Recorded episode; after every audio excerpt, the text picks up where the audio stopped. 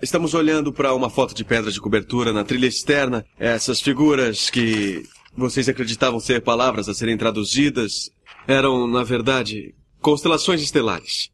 Essas constelações estavam dispostas de forma única, formando um mapa, um tipo de endereço, sete pontos que desenham um curso até uma posição. É, me desculpe, mas nós só temos seis símbolos na cátula. Na verdade, o sétimo está dentro da cártula, bem abaixo disso aqui. Não. Esse símbolo não aparece em lugar nenhum no aparato. Ah, que aparato.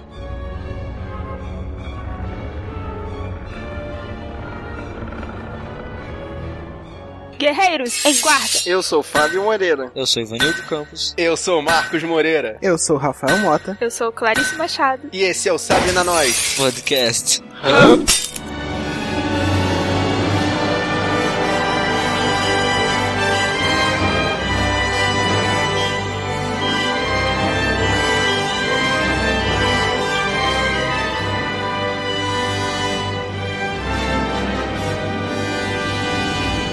E hoje a gente veio aqui conhecer outros mundos. Vamos tirar da gaveta a chave para o futuro da humanidade. Vamos falar do filme de ficção científica Stargate, de 94. Filme classificado como ação, aventura e ficção científica. Dirigido por Roland Emmerich, que fez os brilhantes filmes 2012, 10 mil antes de Cristo, O Dia Depois de Amanhã, Todo o trabalho que eu tive foi uma preparação para um futuro que não existe mais. O Patriota, Godzilla de 98. Cara, que tristeza, hein? Independence Day. Welcome to Earth. Soldado Universal, cara, pensa nisso.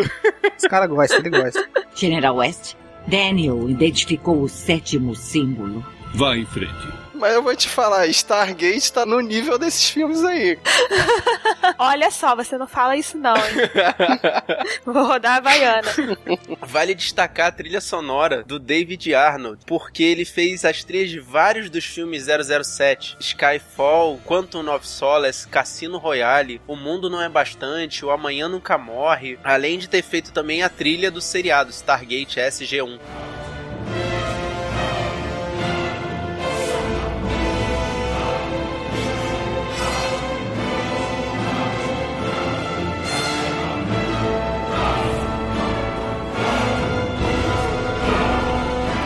No elenco a gente tem Kurt Russell fazendo o coronel Jonathan Jack O'Neill, que é um militar suicida. Tá canastra pra caraca. Caraca, demais, cara. Ele tá parecendo aquele cara do Street Fighter. O Guile Ele parece do Nukem, né? Come get some. também é aqueles militares clássicos.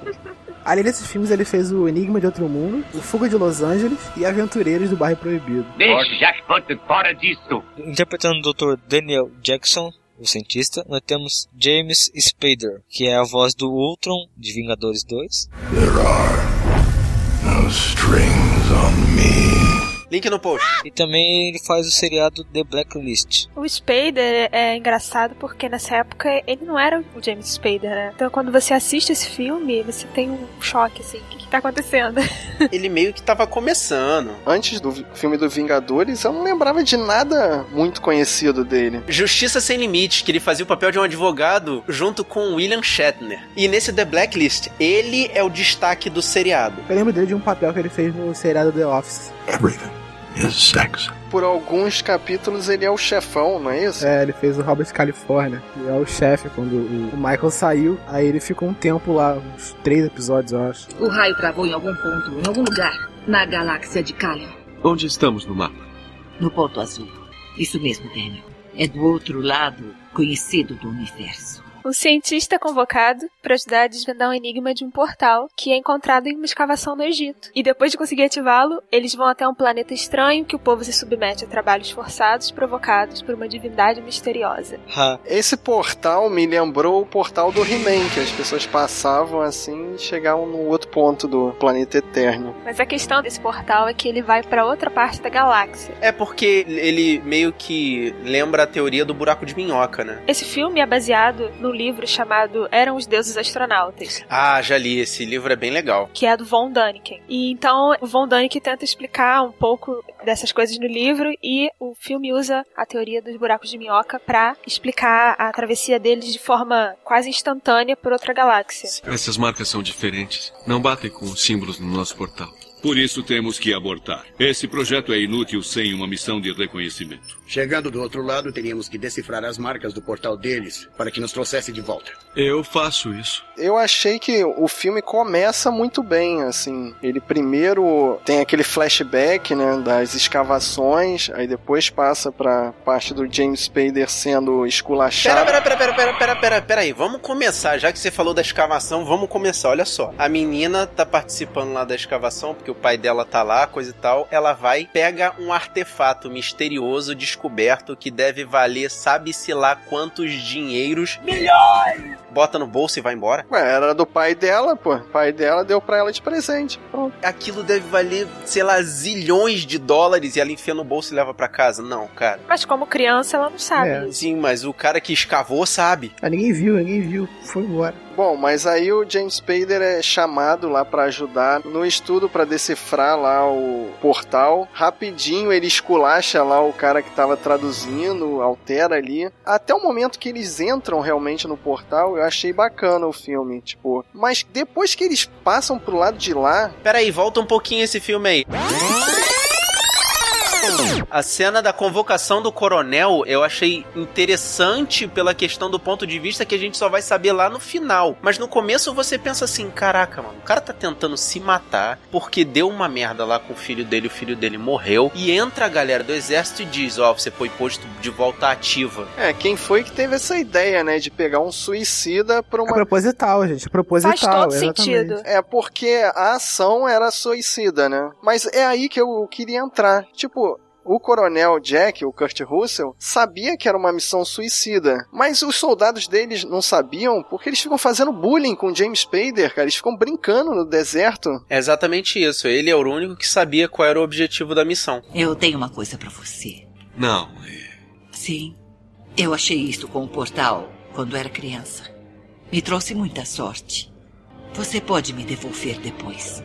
Assim, voltando pra, pra parte do, do James Spader, né? Ele decifrando todo o lance do. Tudo bem, eu sei que o cara é especialista, o cara estudou bastante tempo, mas contratam duas pessoas pra ficar dois anos estudando aquela placa. E, e- e o cara chega lá em 15 dias, o cara decifra, 15 né? dias o- não, 15 segundos. 15 É, segundos. primeira cara. coisa que ele faz é esculachar o trabalho dos outros dois cientistas e corrigir. Aquela teoria dos sete pontos, ele descobriu sozinho também. Os outros dois. Não, eles já sabiam. É, na verdade, foi ele que estudou a questão do, do transporte. Que ele viu a frase lá dizendo que o- esse portal levaria a um outro ponto. E ele viu o estudo que ele já tinha, que ele falou que pra você saber um ponto no espaço, você tem que saber os seis pontos. Uhum. Isso aí ele até explica muito bem, muito bonitinho. E ele precisa de um ponto inicial, da onde ele tá indo. Mas o lance foi que, vê, vê, vê bem se eu entendi Stargate. Uhum. O lance Não, não entendeu. É Não, vamos lá, vamos lá. Vamos, vamos deixar o Rafael se enrolar sozinho, Fábio. Pera aí, vamos lá. A teoria dos sete pontos é, é o seguinte: ele pega os sete pontos e o Stargate funciona como se fosse um relógio que você dá corda. Você pega os sete pontos e você tem que descobrir a ordem dos sete pontos. E foi o que o James Spader descobriu. Ele descobriu a ordem dos sete pontos pra poder abrir e desvendar o portal, né? E os sete pontos que estavam entalhados na pedra. É mais ou menos como se fosse um código de um cofre. Ele vai girando pra lá, girando pra cá até abrir a porta. É um segredo. Uma coisa que fica muito bem explicada na série, não no filme, é que o Stargate funciona como um telefone, que você disca para outro Stargate. Isso, pô. Caraca, Ah, esse então, mesmo. é sensacional. é, pode Aí faz bem mais sentido. Esses sete símbolos são como se fossem sete números de telefone, sendo o sétimo símbolo o o local de origem. É tipo DDD. Tem como fazer chamada cobrar? E uma outra coisa, eles atravessam o portal sem saber como vão voltar. No meio do filme que eu percebi que fica o- os militares bulinescos ali falando: descobre logo aí como é que a gente vai voltar, porra. E eles estão tranquilões, tipo. É, eu acho que a missão, a missão tinha dois pontos, né? Era um, era pra ir lá e pesquisar, né? Fazer pesquisas, tanto que eles vão com aquela sonda. E o segundo era ir pra descobrir como volta. Exatamente, porque eles estavam levando o Daniel, o James Spader, exatamente pra isso, pra ele estudar como é que são os símbolos do outro lado do portal e poder saber como é que eles vão voltar. Então a a missão desde o início era suicida. Sempre era foi. Uma ida sem saber como se, se iria voltar. Quando o Daniel surge, eles veem uma saída de poder ir e talvez conseguir voltar. É a opção, antes não tinha nenhuma. Então, mas eles não destacam ali no início, quando eles estão atravessando o portal, que a viagem poderia ser sem volta. Eles destacam sim, tanto que na hora que o Daniel tá na sala de controle falando com algum dos comandantes, ele fala assim: Deixa que eu vou. vou, uma coisa assim. E aí o comandante fala: Você tem certeza? Você vai conseguir decifrar? E aí ele fala: Vou. Exatamente, cara. James Spader, ele se candidata aí. Ou seja, os caras iam, não iam saber como voltar e não iam levar nenhum especialista pra ir com eles, poder decifrar o código. O papel da sonda inicialmente criou essa opção, porque ele- o- a sonda chegou lá do outro lado, bateu umas fotos do portal e mostrou os símbolos de lá são diferentes dos símbolos daqui. Foi nesse momento que o Daniel resolveu se candidatar. Sim, exatamente. Só que a sonda não, Não voltou. não tinha como voltar, né? Não tinha como discar. E uma coisa que um dos soldados depois levantou lá no meio da discussão é que esse portal poderia levar a qualquer outro lugar da galáxia. Então como é que eles tinham certeza que eles iam dis- Desde que esse lugar tivesse o Stargate também, né? Tivesse o portal. Ah, mas a proposta inicial dele é que se eles discassem errado, eles parariam num local perdido no meio da galáxia. Ele nem fala que ah, teria que haver outro portal. Não, o Stargate só pode discar pra outro portal, senão não completa a ligação. Você vai ligar pra quem? Se ninguém receber o sinal, não completa. Vai aparecer aquela mensagem da Telerge. Esse número de telefone não existe.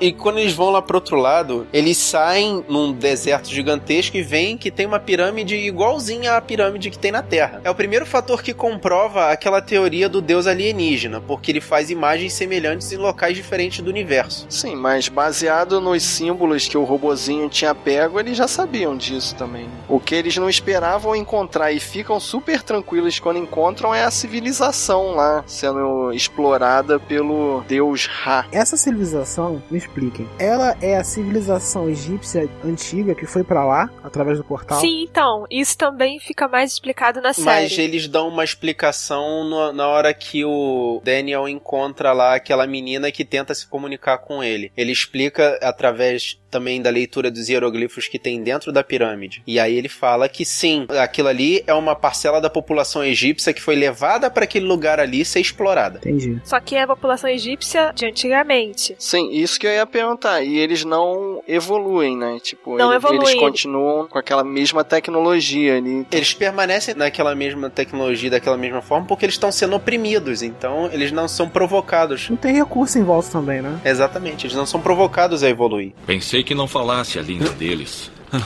Você me assustou. É, Responda à pergunta. o que é, é, é só é só aprender a pronunciar. Afinal é, é uma língua morta já há mais de mil anos. O James Spader aprendeu a falar muito rápido. Deram uma simplificada ali nos diálogos. A desculpa é que ele já sabia mais ou menos o o idioma atual e o idioma antigo tem uma diferença pouca pro atual. O, o coronel encontra ele conversando com a menina na- no idioma dela. Aí ele fala pro coronel: Ah, eu aprendi porque eu já tinha uma noção do idioma antigo e a diferença tá nas vogais. Então é só uma questão de saber as vogais. A questão é que a linguagem antiga dos egípcios, quando foi escrita, só era escrita em consoante. What? Na realidade, essa volta toda que o Marco tá dando é pra dizer que foi feita uma piada que somente os estudiosos da língua egípcia iriam entender. Cara, tu vê que, que coisa específica. Muito. O olho de Ra é o deus egípcio do sol. Acho que ele nos enviou. Na festa, quando eles já são recebidos na cidade, tá à noite, né? E eles estão comendo o- aquele bicho lá estranho. Quando o Daniel vai desenhar um negócio na areia pra mulher, vai fazer um desenho na areia pra mulher, e o, não sei se é pai dela, não sei, imediatamente oferece né, ela pra ele. Vocês perceberam qual foi o desenho dele ali? Pra mim, sei lá, ele desenhou meio que uma vagina ali. Uh-oh. E aí o pai olhou, se assustou e deu a, e deu a filha dele. Na realidade, pelo que eu entendi ali, o povo não podia escrever, por isso que ele apagou ali na hora. Aí ele oferece a filha dele? É tipo um cala a boca aí, ó, toma essa mulher.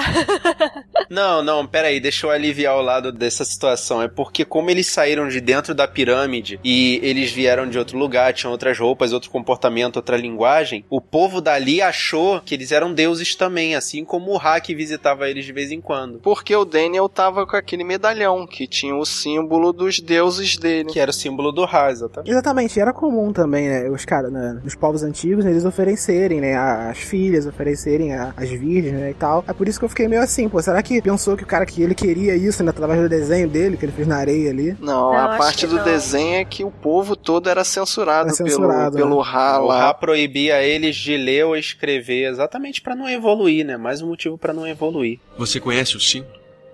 Já viu esse símbolo? Depois de passado ali é, muito tempo pro entendimento deles, eles descobrem que o Ra é um corpo dominado por um alienígena. Parece que o alienígena conseguia transferir a mente dele pro corpo de um humano, não era isso? E, e ia passando de tempos em tempos. Era o plano dele pra poder viver eternamente. né? E como o corpo dos humanos era fácil de ser reparado naquela máquina dele que curava, aquela máquina do Prometheus, aí ele pegou um ser humano pra ser o modelo dele. Mas ah, eu, queria, eu queria fazer um adendo aqui. Como que o Ra é viadão, né? Muito, caraca.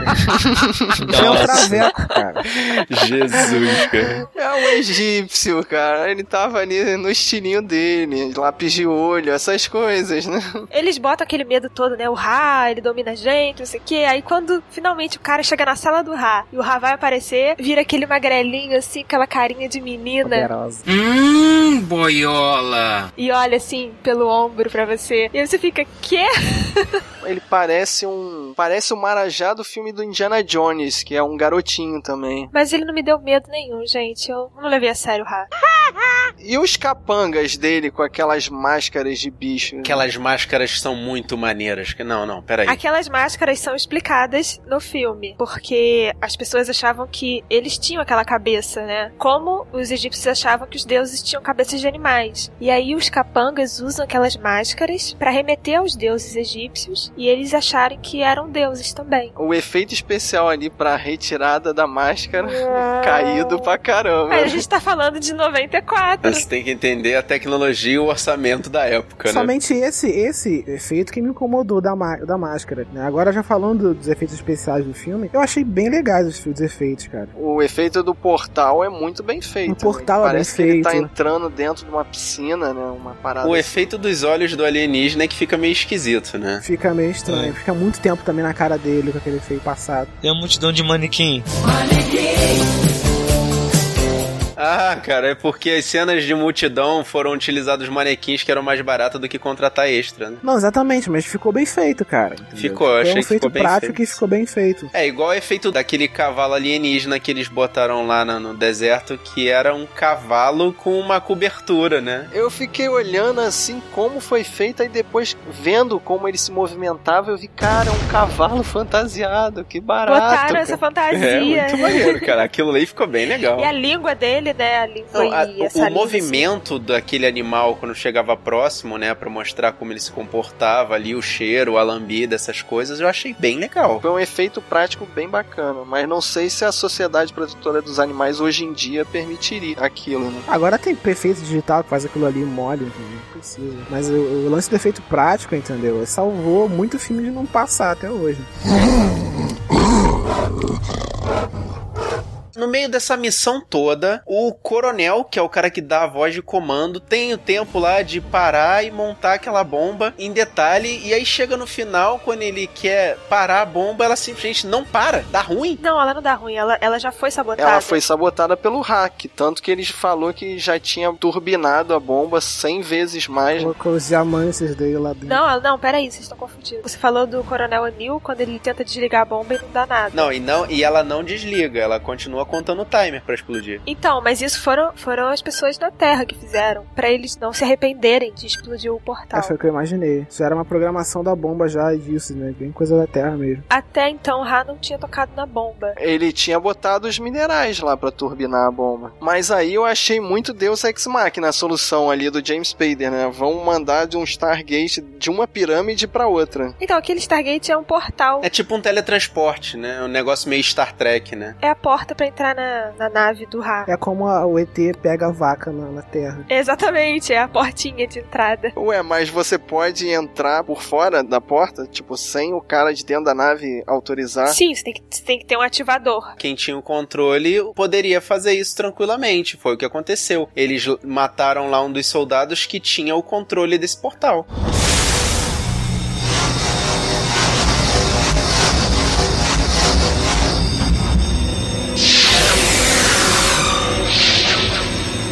E por que a pirâmide do Ra tava viajando, tava no espaço nessa hora que explodiu a bomba? É, porque tá vindo embora, é. É um recurso de roteiro pra dizer que não destruiu a Terra. Pronto. Ele tava fugindo, ali naquele momento ele tava fugindo. Quando ele viu que ele ia perder a disputa com o coronel, ele entra na nave e liga a nave pra ir embora. Só que ele esqueceu de trancar a porta. e deixou a chave do lado de fora, né? É. Mas então ele devia ter algum outro mundo pra ir também, né? É, no filme você não tem isso explicado. Depois o- a série explora esse universo.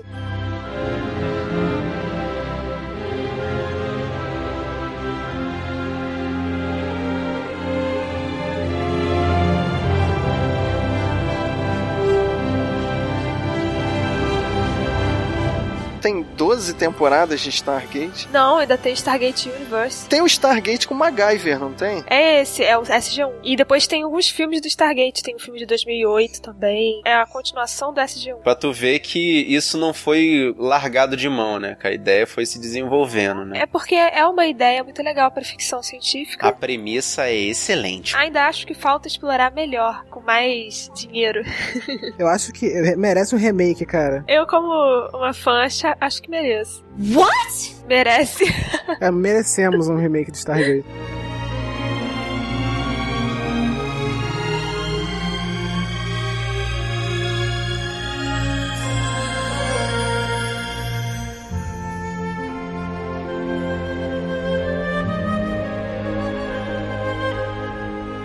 E aí, guerreiro, o que, que você acha sobre isso? Conta pra gente. Vê o filme lá, depois você volta aqui e deixa uma mensagem pra gente, seja na nossa caixa de entrada, através do sabrinanois.gmail.com, ou então você deixa uma mensagem aqui no comentário do nosso post. É só procurar o site sabrinanois.com.br. E querendo falar com a gente, é só procurar lá no Facebook, no facebook.com.br sabrenanós, ou no Twitter, no twitter.com.br sabrenanós, ou em qualquer outra rede social, por sabrenanós, tudo junto. Conta se vocês já viram algum alienígena. E se você quiser receber essa e várias outras missões, aproveita esse nosso feed. Ou, se não, você procura a gente na iTunes Store e é só digitar lá, sabe da nós, quando aparece a gente, você só dá uns 10, 5 estrelas. E você gostou desse nosso podcast? Mostre pros seus amigos, mostre pra quem gosta de podcast e mostra também pra quem não gosta. Mostra pra aquela galera que gosta de ci- ficção científica, pra aquela galera que gosta de aventura. Mostra pra galera que gosta de egiptologia. Espalhe a palavra da nós.